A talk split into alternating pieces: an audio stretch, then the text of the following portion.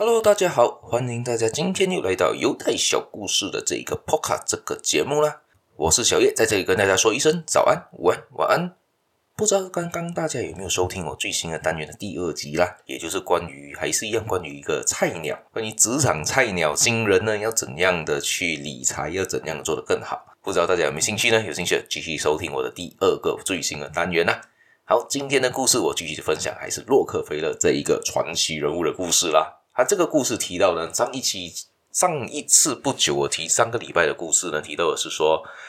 洛克菲勒呢，就那时候进了一间公司嘛，对不对？他那间公司他就做了贸易的故事里面，他在他还没有成名之前呢，还有这个故事发生在他成名之前，因为他常常呢，就是他会做好自己的本职工作之外呢，他也会对公司的经营出谋划策，常常做得很不错啦。他这个故事说到了，有一次呢，他的公司高价购进了一批大理石，买的很贵很贵的大理石嘛，对不对？他的货物送到之后，他们打开包装，一定要先验货啊，这些东西打开了之后，发现石，它的这个材料上面，这个石头上面，石材上面，竟然有很大颗的杂色，影响使用和销售，这个东西哪来是不能用的？他们就面对这一个要即将蒙受一个很大的一个经济损失嘛，他公司的老板就垂头丧气，无计可施。而洛克菲勒这时候就灵机一动，很快的给老板了另外一个建议，他把他他就跟老板说：“你这个责任你要归咎到这个货物运输身上，并向这一次负责运输的三家运输公司分别提出赔偿的要求，因为看这个东西，第一个我们收到的时候。”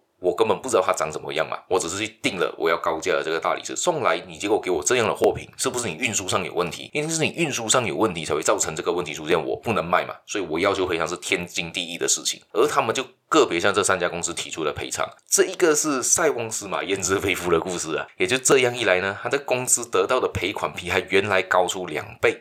其实还没有卖到任何的商品，他拿到的赔款他比他赚的还要多啊。所以洛克菲勒在这个时候呢，也。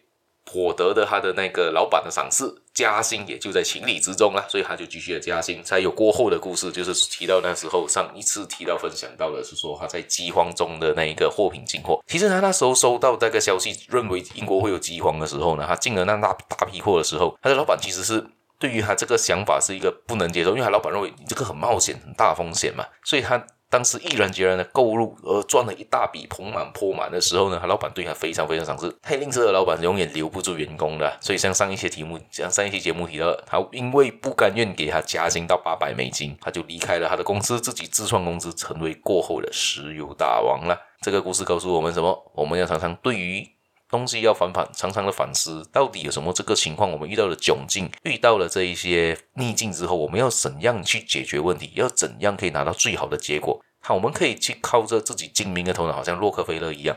和他就提出了这意见，叫人家来赔偿他这个东西。所以在公司的角度上，至少还可以拿回本金，有多赚是多赚的，那个是 bonus，那个是红利。所以我们向他学习看看。我的故事今天也就分享到这边，我们下一期节目再见啦，拜拜！哦，对了，别忘了继续的订阅我，继续的帮我按个赞，还有留言让我知道你在想什么，拜拜。